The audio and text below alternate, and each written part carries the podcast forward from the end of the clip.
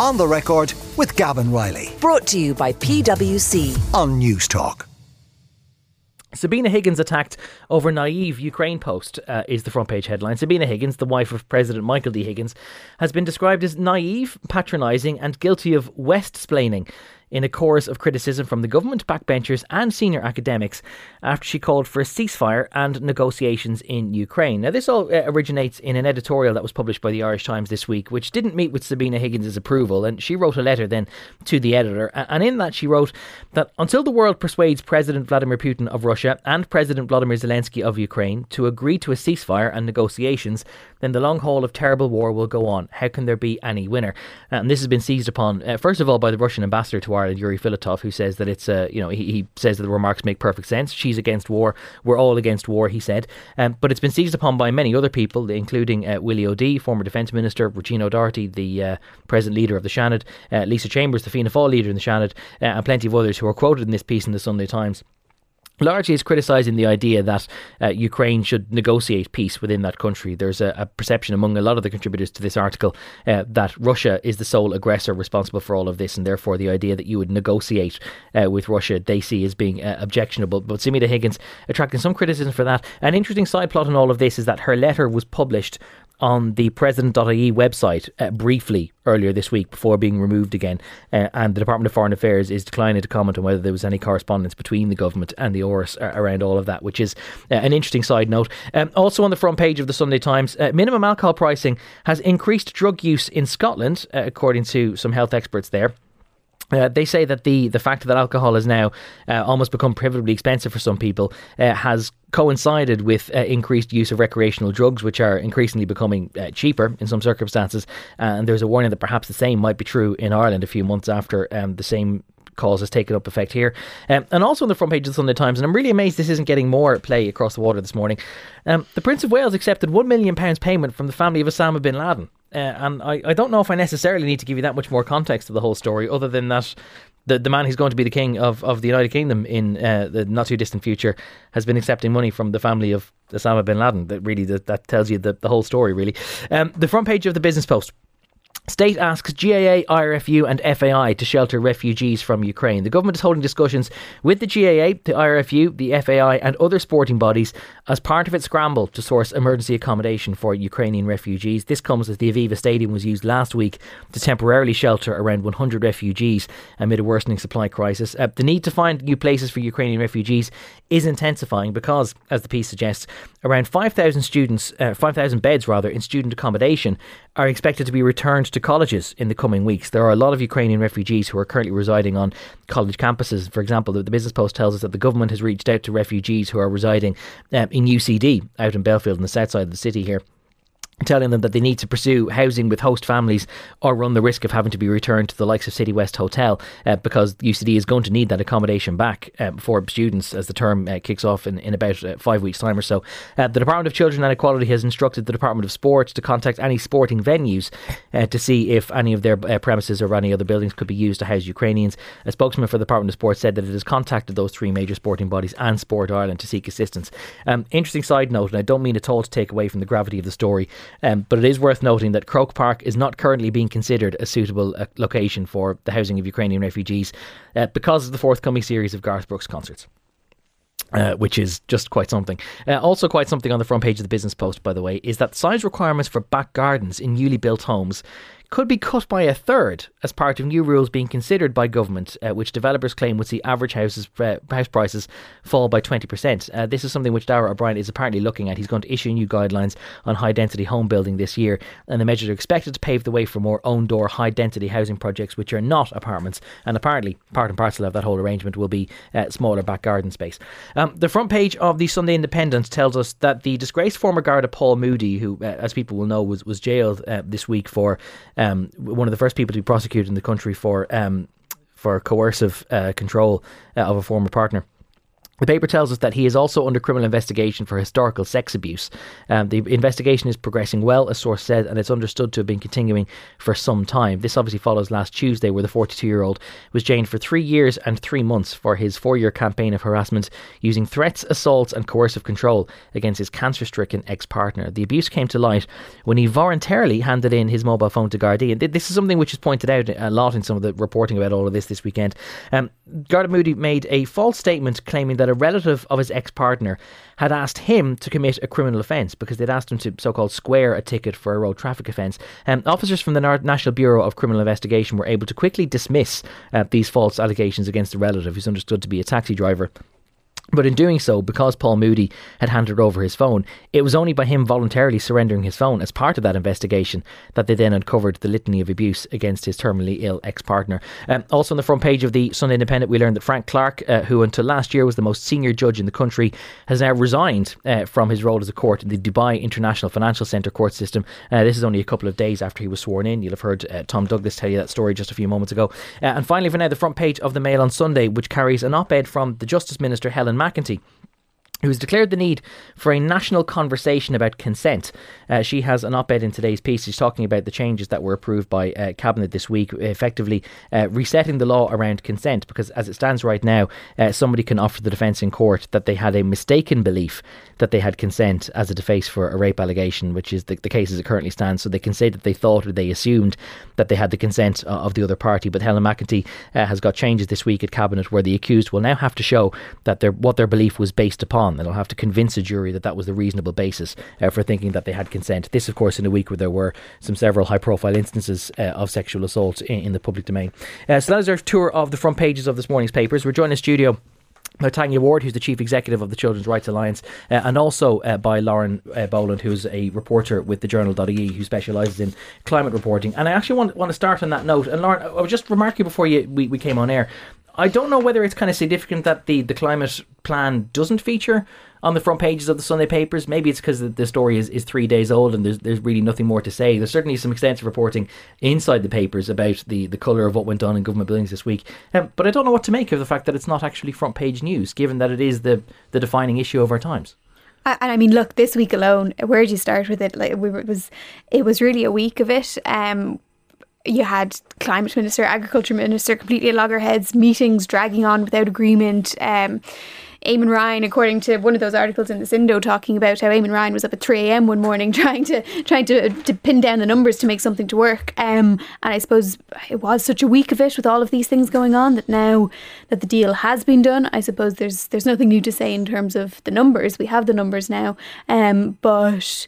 Um, it is, I suppose, disappointing for maybe people who have been really invested in this this week, whether that's on the farming side and, and how those uh, sectoral emission targets are going to affect the agriculture sector or from I suppose the, the climate expert side people who are looking at you know the kind of the, the broad picture of this and and how this is going to affect our climate work um, I may be even making a mistake in, in, in splitting those two groups in one way you know maybe sure, yeah. I'm probably feeding in there to a bit of this kind of yes. uh, you know two sides in Irish politics yeah, yeah. today in the Sunday um, Times it's it's it's a massive thing for everyone um, in society right now, and it, it really has. It, it was um, an, an incredible week of news with all of those kind of mm. you know meetings dragging on and uh, backbenchers saying one thing, and party leaders saying another, yeah. and. Um, well, we were talking about to the uh, the Green Party chairperson, Senator Pauline O'Reilly, after twelve o'clock. She was the one person who maybe threw a grenade into the whole thing, whether she knew it or not, by suggesting that the Greens could walk if they didn't extract enough concessions from the agriculture sector. Um, as regards the content that is there, because it is dealt with extensively across uh, all of today's papers, is there anything that jumps out with you as being particularly meaningful or striking? Uh, I think the, the article on page 10 of the Sunday Independent by Philip Ryan is, is a very interesting look at the the the details coming up to when the deal was done. So uh, he goes into the, the, meetings that happened that week. There was the, the cabinet committee on climate on the Monday. Then you had the party leaders meeting on the Tuesday. Obviously, cabinet itself on Wednesday, and all of the all of the kind of the details of how the different parties were were trying to navigate to get that deal. I think it was interesting. He looks at the kind of the stances of the different party leaders on when they thought it could get done. So mm. Martin kind of saying we need to find some kind of compromise. Eamon Ryan obviously still pushing to get that thirty percent, but then Leo Varadkar, he writes, was saying that he believed it could be set aside until September, um, because obviously this meeting that happened this week was meant to be you know the last cabinet meeting of the summer. Yeah. We were already a couple of weeks past the Dáil um, going into its summer recess, um, and Leo Varadkar saying he thought you know that this matter could be kind of set aside and, and left mm. to think about a bit longer uh, until as, someone who reports an awful lot on climate issues, I, um, I, would be interested to know what, what you think about this because um, yes, there's an argument to be made, and I heard some people suggesting that uh, it might well make sense to delay all of this till September because then you'd have the parliamentary parties back and there'd be the sense of instead of this deal being done by ministers and then backbenchers coming back after a couple of weeks to disown the whole thing, that would be a sense of, of ownership. I don't know if that makes sense because don't forget there is an actual budget to be drawn up by the end of September, and the stuff that they've committed to now has to be funded in mm-hmm. about two months. So I don't think it would be tenable to have put the decisions off until the Dáil came back because you wouldn't have long enough to figure out how you'd actually pay for all the stuff you just agreed. Mm-hmm. Look, I mean, you obviously don't want to ever make some kind of deal or big political agreement when the the right conditions aren't in place to have a, a good deal coming out of it, but even the, the budget thing is is obviously yeah de- definitely a factor there but even on the actual climate science of it. Um, don't forget that these targets that, that the sectors have to reach by 2030 they're based on reductions compared to 2018 so we're already four nearly five years past that. So the longer it goes or longer it could have went before actually making a deal on this suddenly you're creeping further and further away from 2018 and closer to 2030 so to keep pushing off actually setting down those figures, I think the longer the sectors were being made to wait, kind of more unfair would be, particularly when the hang up was over one particular sector. Mm. I don't think it would have been fair to the other sectors to leave them waiting any longer to get their particular numbers in place. Yeah, that's a, that's a fair take. Uh, Tanya Ward, good morning to you. Anything that jumps out from you this morning from the extensive uh, climate reporting that there is in today's papers? Yeah, I mean, I, I wondered, I suppose, uh, as you say, in terms of the story, maybe it's not there because the story has run its course, but uh, I do know that, you know, the, the media doesn't get the same level of clicks on climate stories, despite what's actually going to happen to us um, into the future. But no doubt the farmers, anyone directly affected, is going to be pouring over the, the news coverage. What really struck me, and I suppose uh, this doesn't always jump out sometimes around the coverage around it, is obviously the farmers are really feeling they're the ones being singled out. And I think the challenge is, is because our, our agriculture sector is so big in contrast to agriculture in Europe. It's, I think, 10%, uh, uh, uh, 10% of emissions are from f- farming in Europe on average. Here it's 38%. So unfortunately, it, it is a huge challenge. I think what's really coming through in, uh, in terms of how they even reached a deal, and it's really interesting watching the coverage. They reached it through personal relationships. Mm. Um, uh, there was a bowl of cherries, I think, in the middle. I think that was that that apparently had a big effect. I must add that now to to, to my toolkit going, going, going forward. Um, but I, I, I, think what's really significant about it is they have actually reached a, a, a deal. It probably isn't sufficient to protect the economy. I think it's something we're going to have to look at. But there's some other coverage that's really important. I think think, uh, around the climate change piece. And one of the, the pieces covered uh, in the Business Post was around um, Moneypoint the power plant. And it goes back to I think Laura what you were saying like there's uh, there's probably another hundred of these negotiations that have to take place. There's a, lots of different sectors that have to uh, discuss how they're going to uh, bear the brunt of emissions cuts. You know the, the the failure to reach a higher emissions cut for agriculture means other sectors have to carry it and it's very complex because a Moneypoint story in the business post is saying um, is saying that it's been switched on it's been switched on because we need the power. And mm. why do we need the power? It's because of the big data centers. Mm. and of course, the tech industry data, that's huge to our economy as well. So this is going to be really complex. It's going to involve a national effort. Each and every industry is going to have to play its role, and each and every person is going to have to play its role. That's a, it's a fascinating observation, actually, because I was going to make the observation that maybe. Um, the, the deal about agriculture was slightly easier to extract because Eamon Ryan was not only the minister who was trying to broker this whole arrangement as the minister responsible for the environment, but because he's also the minister responsible for energy and he's green minded, that he would almost be happy for energy to pick up some of the slack that other sectors like agriculture might not be willing to make, and that it almost would have made negotiations a little bit easier. But if if the piece is right, Tanya, as you mentioned, if the Business Post is correct in reporting that the energy sector scaled back from 81% of reductions now to only 75% because Eamon Ryan knew, Lauren, that he was going to have to keep Moneypoint going, and Moneypoint is a coal burning station. It does maybe uh, make you wonder just how, how much each side was actually looking after their personal fiefdoms, and they knew that all of the hard decisions would come back to bite them when it comes to their own secretaries general and the permanent government saying they didn't want to do half the stuff that the cabinet had committed to. Mm, and don't forget that Eamon Ryan is also over transport, which is a, a, sector that's handled separately again in those figures. And he kind of kept coming back to transport. He was really quick to, to bring transport up every time that agriculture was suggested that that was going to be hard. He was very quick to say, oh, well, I think transport is going to be the hardest. Less kind of discussion around energy, except for in the context of obviously the the potential energy crisis we're facing mm. in the context of Russia and all of that. But when he was kind of pushed on it, it was always kind of transport he kept coming back to. What I found really interesting actually about the Moneypoint um, in the context of the data centres was that there is another article in the Sunday papers there today talking about, I think it's South Dublin County Council being yes. told not to effectively ban yeah. new data centres. So, so Peter Burke, who's the minister responsible for uh, local government, or he's one of the junior ministers at the Department of Housing, has, has written to South Dublin County Council uh, telling it to scrap its plans for an effective ban on data centres in the area because they their uh, their local chief executive uh, said that data centres were basically not permitted in areas that were zoned for employment in the draft development plan. And he was saying mm-hmm. no, no, they are, mm-hmm. which is interesting in the, the light of the new statement from the government this week around what the data centres policy actually is. Mm-hmm. I mean, I think data centres. Obviously, we have been talking about them. I think we're going to be. Key, I think it's going to become or should probably become a major feature in these sort of discussions because obviously we're looking into really difficult situation with energy and when you see those kind of two articles next to each other talking about Moneypoint and how, how it's had to be ramped up because of this massive demand from data centres, but then also this, this sort of, I guess, Im- implicit, uh, you know, permission to kind of, yeah, you know, keep going with the data mm. centres. It, it, yeah. it, it, it's, wants to intrude on the tech mm. industry. Yeah, yeah. It's, it's, it's a bizarre contrast looking at the two of those together. Like, is, is it basically the case, Tanya, that we're going to need the tax revenues from large multinational tech operators so that we sort of have to be able to keep hospitable business conditions for them, even if it means we're making a rod for our own backs. Oh yeah, it'd be great if they were paying it though, right? they were paying well, all the taxes, right? Well, so, so, they, they would contest a, that. That's yeah. another that's another yeah. debate. But I think the bigger issue, I suppose, of the tech industry is the jobs that it that it, that it maintains, really high quality jobs for a lot of people.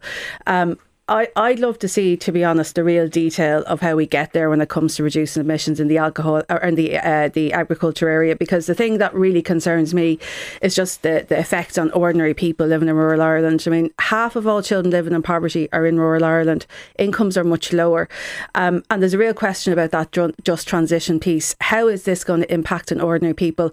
Like when they're introducing the different measures, they need to start thinking about incomes and, and, and trying to safeguard and protect the quality of life and incomes of people who are more likely at the lower end of the income scale than at the higher end of the income scale. I I, I know what I know some of the measures already mooted in the papers was uh, discussions regulating the, the, the, use of fertilizer, putting a database in place because that obviously is a contributing to emissions. The other one coming in is burying slurry. So there's a huge amount of detail obviously in the rollout. Uh, and, and look, it's probably going to reduce the incomes of bigger farmers. You know, that's probably going to be the case. Uh, but it's the it's the small farmer or the ordinary worker living in rural Ireland. I'd love to see the attention actually uh, flip to. Um, just before we go to another break, um, Lauren, I wanted to, to pick your brain on this. There's a piece on page 12 of the Business Post by Thomas Duffy, who's a former president of Macra na Feirme. He's the current vice president of uh, the European Council of Young Farmers. And he's, he's been quite vocal this week and actually a very articulate voice around uh, some misinformation that's been sown in, in the farming sector. But he's also making it clear that while there are, yes, genuine concerns held by those in the farming sector, that they've also been targeted by some other um, actors of I, I, don't want to even cast cast aspersions as to what their what their intentions might be. But for example, you know, messages which went viral about how you know figures from the CSO about how the cattle herd is now 6.5 million, but making no distinction between a 600 kilo cow and, and a 50 kilo uh, calf, and and the complete dis- the difference that there is in the, the climate impact of all of those. And and maybe he's touching on a point that while yes, agriculture is responsible for the lion's share of, of emissions in this country, that maybe they're still getting a slightly unfair treatment in the way that the media discusses them. I mean, I think in, in, in the context of what Tanya is saying about protecting, it's, it's all, all around this kind of the, the, just transition element of it. You do have to have those safeguards in place for people who are going to be the most impacted by these changes. I do think, I think uh, it, it's an interesting article that went in the Sunday Business Post. I think if we're going to get into squabbles about, you know, 6.5 million cattle, and is that a good representative of, of when you break it down into then adult cows versus uh, young cows? Mm. It's the reality is we know that um, cattle and, and other livestock um, are a major contributor to emissions. You know, wh- whether that whether it's fair to, to, that particular representation of it was fair. Yeah. We do know that realistically, agriculture does have a massive impact on emissions and something does have to be done about it. I think the point he makes in that article that's interesting is actually the piece, the point at the very end where he says that with the target for emissions reductions uh, in agriculture now set at 25%, this could create two possible negative outcomes an aggressive Dutch style direct action campaign, as certain misinformation actors have already advocated for, or alternatively, a despair at the level of the challenge ahead, which will undermine take of measures. I think that uh, call to the, the, the what we saw in the Netherlands, where farmers were out in those really intense protests. Mm. Um, it's interesting whether we will will see something like that. Um, I think possibly if we were going to, I think maybe we would have even seen it this weekend. I think maybe it's the the target that has been landed on.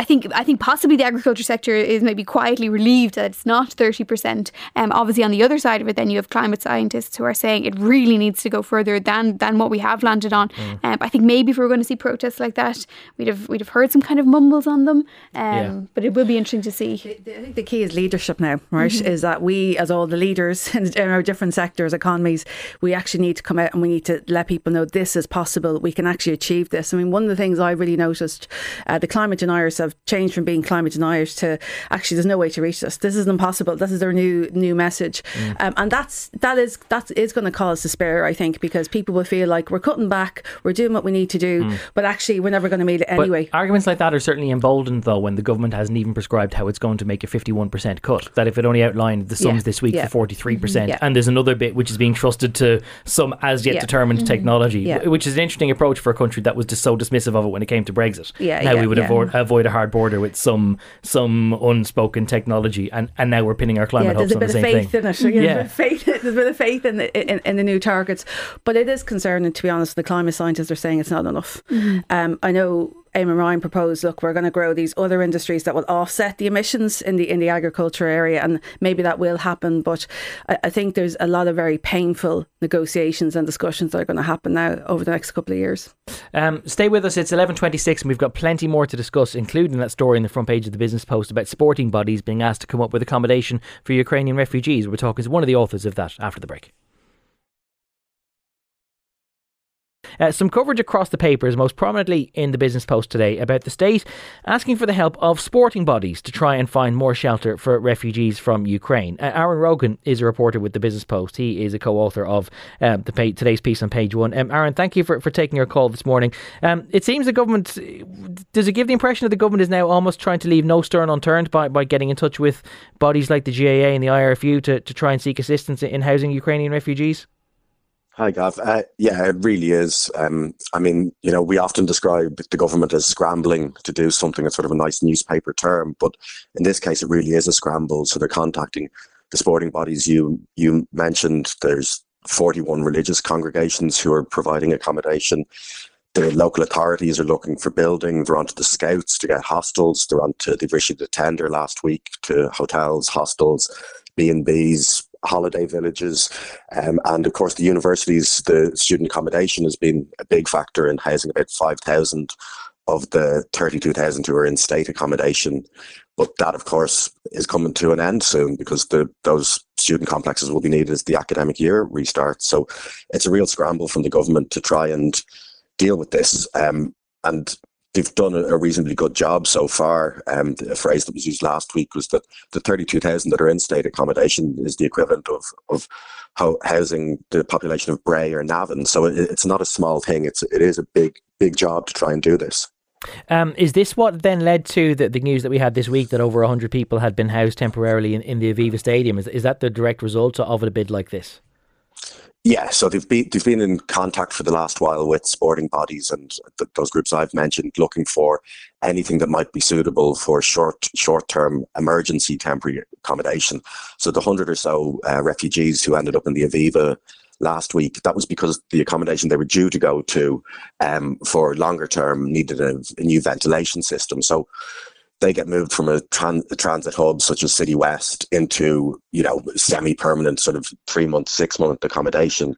But if there's a, a snag in that accommodation, then they need to go someplace because the transit hub is dealing with about, you know, a thousand to fourteen hundred people every week. So there's just those little gaps in it, and that's why people end up in places like the Aviva or a few weeks ago in the old terminal building at the airport. Um, and I think the, the figure last week is about a thousand and a half people are in those sort of uh, temp, what they're calling short-term emergency accommodations. Um, I know that it, it's not an easy thing to say in a sentence because the FAI uh, and the uh, the GAA in particular is a very disparate body with different provincial and county councils and then, then uh, parish boards and everything else as well. Uh, but what has the response been like from the sporting bodies so far to this appeal for accommodation? Well, the, the Department of, of Sports said that they were um, it was a positive response, uh, and we know that the, there has been, I mean, particularly with the GAA, there's been a lot, a lot of local engagement with it at a local level. Um, but it's not that's not just in terms of accommodation. That would be in terms of sort of integration into the community, making sure kids have something to do during the day and things like that.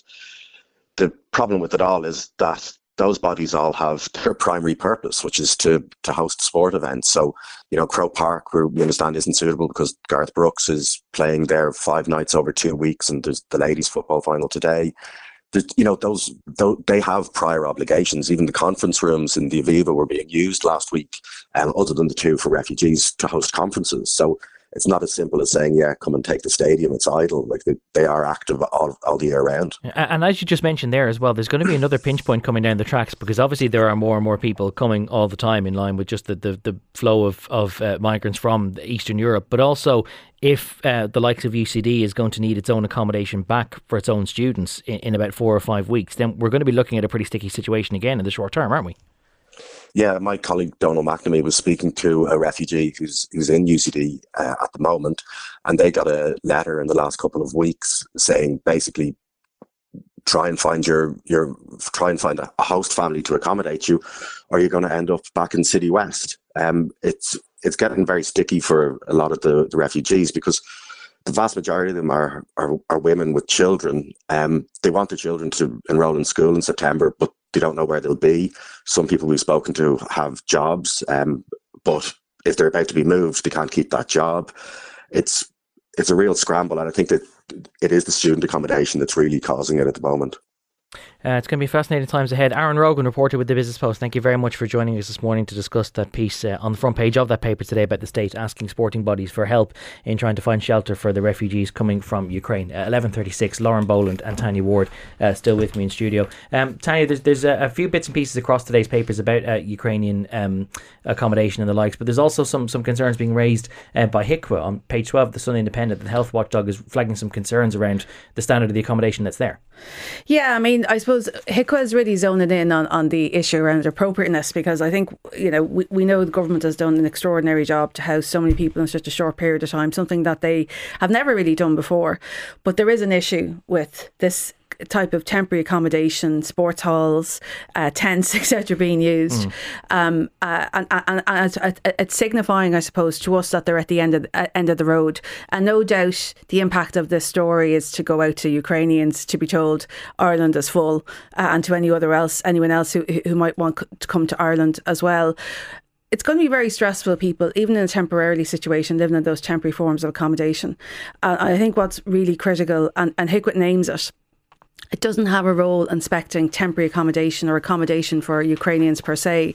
Um, and I do think that they could play probably a very important role here. The standards are not going to be the same. It is a temporary form of accommodation. It's it's to make sure that people aren't out in the streets. But HIQA could come in there and make sure that there are, are the safeguard, safeguards stay certain safeguards uh, stay in place because we do have women and children.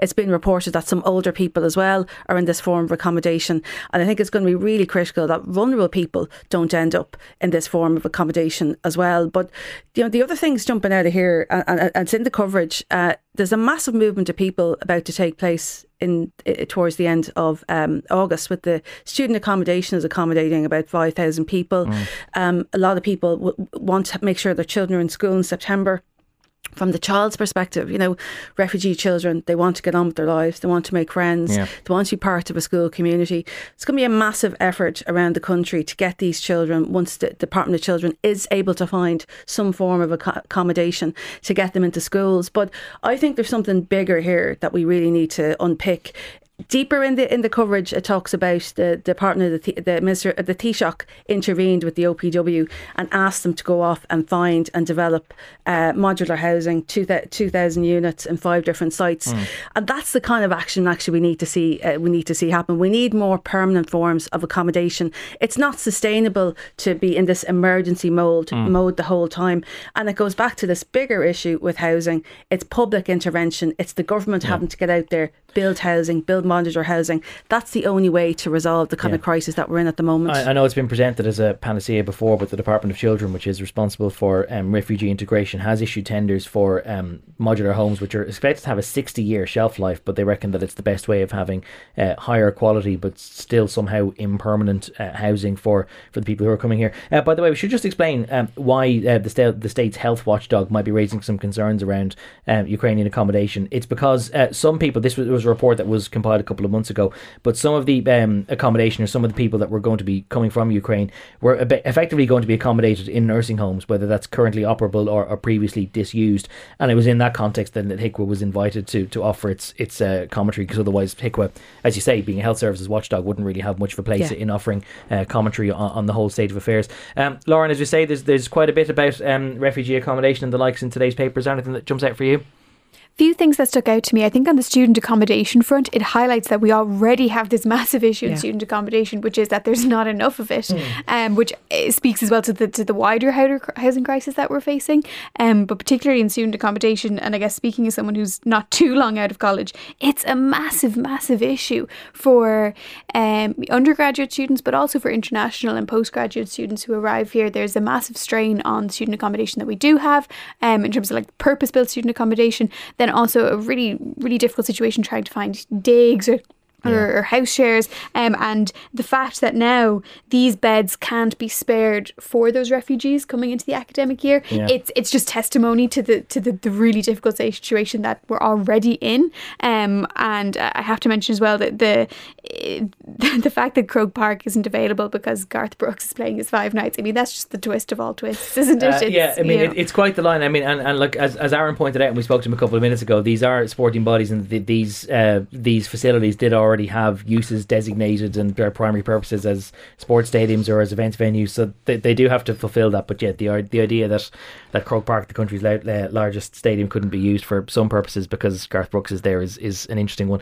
Um, you you made me feel very old there a second ago by talking about the sh- the shortage of student accommodation because it's 15 years next month since the first time I was on this station as the accommodation officer for UCD Students Union oh, and wow. highlighting, highlighting a sleep out that we were doing outside Leinster House, where I, now, I now mm. work, which is kind of frightening. I'm yeah. passing by the same cobblestones every day. Uh, we were sleeping outside Leinster House to draw attention to the shortage of student accommodation and the need for there to be a student accommodation task force.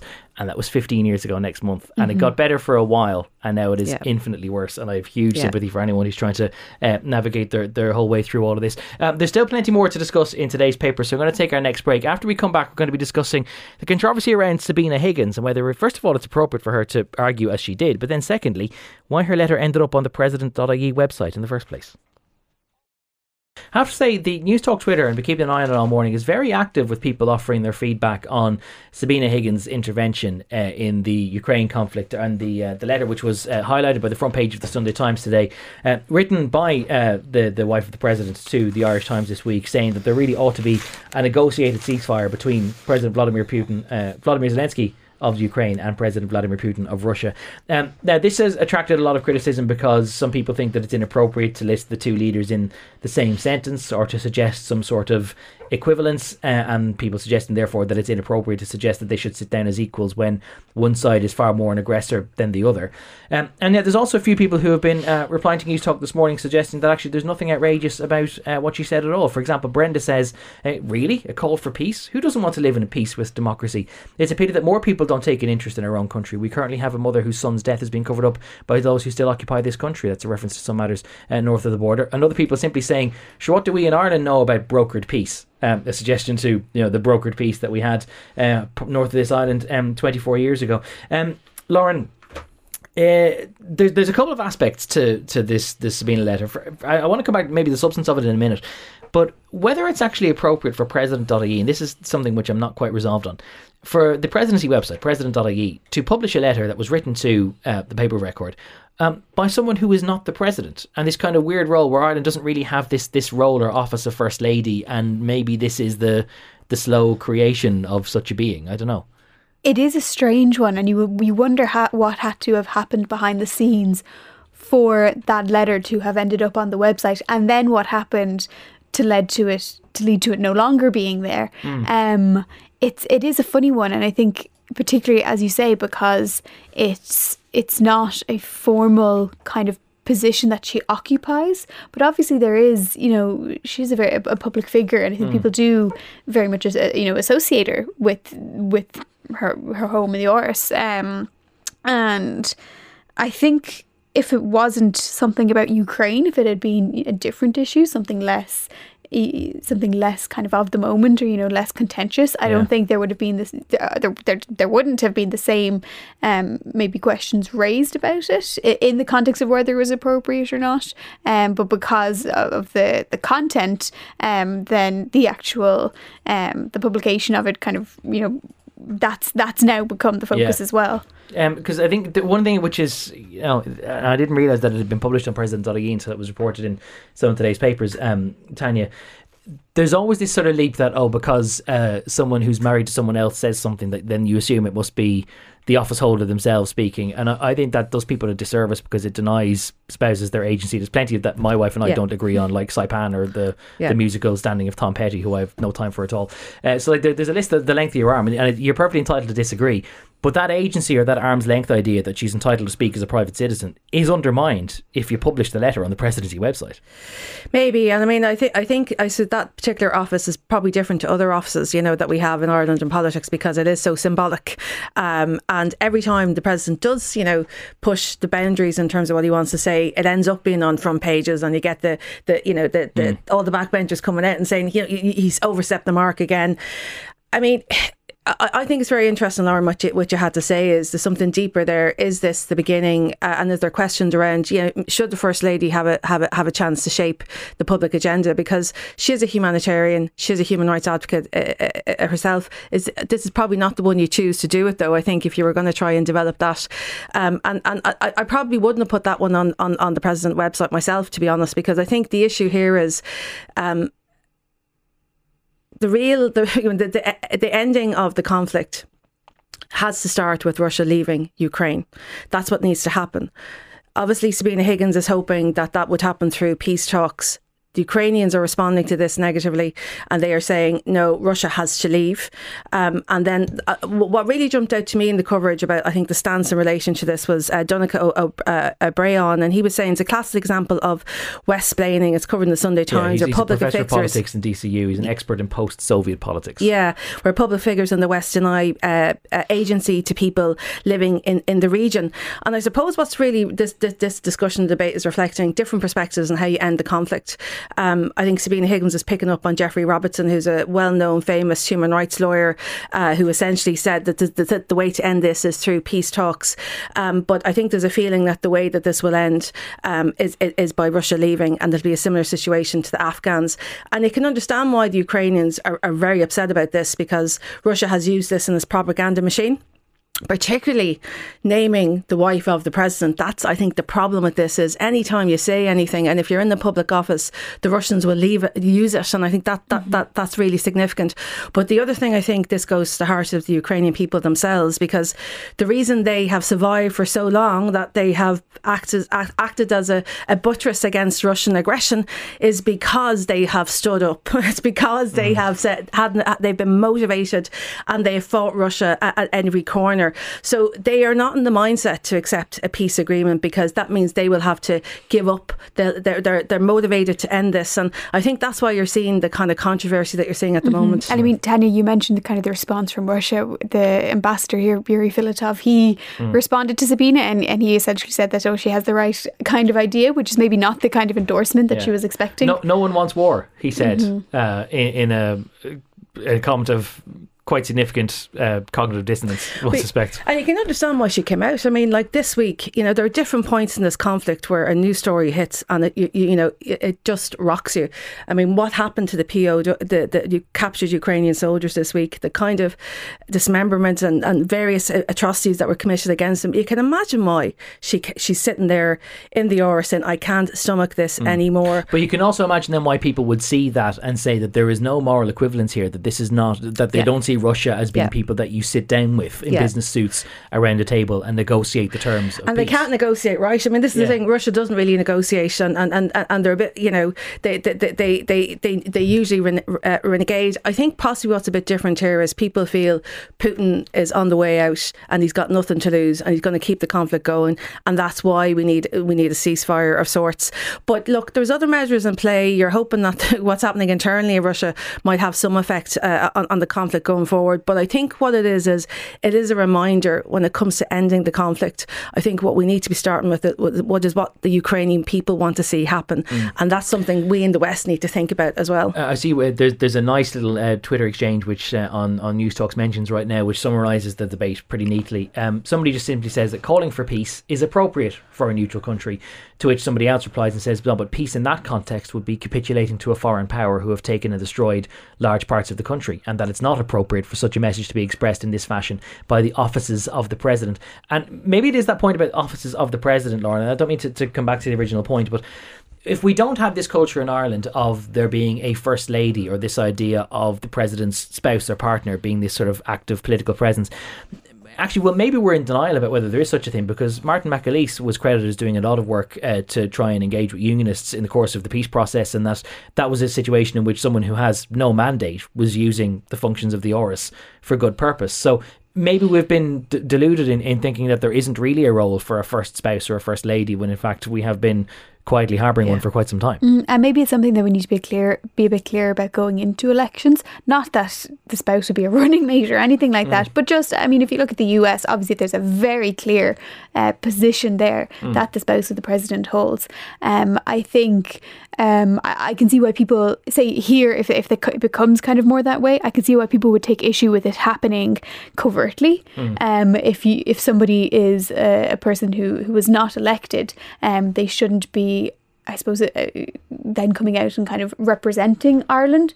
Um, but if we know sort of if there's a, a clearer idea going into the election for the president that, well, they are likely going to be accompanied by this other person who will, you know, in, in, in their own Yeah. way, um, do some type of work. Um, I think maybe that's, you know, i- i- if, if, if there's that's kind of transparency Yeah. about it, I guess. Yeah. Um, but it, I think the problem is if it happens in this more kind of, you know, half kind of just not really uh, above, you know, the table kind of way. Yeah, uh, which then sort of maybe goes back to the question of whether it would be appropriate, irrespective of whether there was an office of First Lady, and, and if, for example, the same letter or the same views had been expressed uh, by President Michael D. Higgins himself, whether that would be appropriate given that foreign policy is not the reserve of the president, it's the reserve of the government, and the government has made it pretty clear that it is on the side of there is one aggressor here, and it's up to the aggressor to back down, and they're not to be negotiated with. Yeah, I mean, that's the challenge, isn't it? Because because uh, I suppose when you do speak out and it's not in line with government policy, you know, it, it, it oversteps the mark in, in terms of the office. I- I do want to go back though. I do think there's something in it though. You know, as first lady, do you not have some role, some visibility, should not be dealt with transparently. I mean, I love the way she ended her letter, you know, uh, Sabina Higgins, Dublin 8. Yeah. You know, Yeah. But it's like, Yeah. it's kind of a reminder, actually, I Yeah, still well, it's a reminder of the, the oddity of the postcode of the Áras being uh, Mm-hmm. Yeah, Dublin, Dublin 8 when it's yeah, the north side. I yeah. thought that myself. I was like, we're in the same it's, postcode. It's a long-standing yeah. thing, and I've never quite understood why that was. Yeah, I mean, it, it's something worth looking at though, because it keeps on coming up. I think the role of the president, and uh, and, and and he is an amazing orator, and he's such an important role in shaping debates and discussions. Uh, and maybe there is a role for the first lady as well in trying to de- debate and shape discussions. You know, there's been no transparency, as you say, Lauren. You need to put down some boundaries, some discussion, and Martin Mackin, or Mark, Martin McAleese was able to do it, and we were all happy about it. So it's probably something that needs to be explored into the future. Um, Sean has been in touch about data centres per, per our earlier conversation. He says data centres are not huge in this economy. Please stop with this line because the majority of them are run with less than 50 on-site engineers, uh, which is true. But I suspect that the other, the major tech multinational multinationals that support thousands of jobs would probably argue that the data centres, albeit poorly staffed, are an integral part of, of their offering, but nonetheless, point taken. Um, and Councillor Ó Broin, who's a, uh, a different Ó Broin, not the, the one that you'd usually hear from, he's a Social Democrats member of South Dublin County Council. He points out that a majority of councillors in South Dublin voted for the moratorium on new data centres for the duration of their most recent county development plan. There are currently 34 data centres in County South Dublin alone, and another 15 have been approved. That's an awful lot for a relatively small area of turf. Uh, we are completely out of time. Huge thank you to Tanya Ward, who's the CEO of the Children's Rights Alliance, and Lauren Boland, reporter with the Journal. On the record with Gavan Reilly. Brought to you by PwC. Sunday morning at 11 on Newstalk.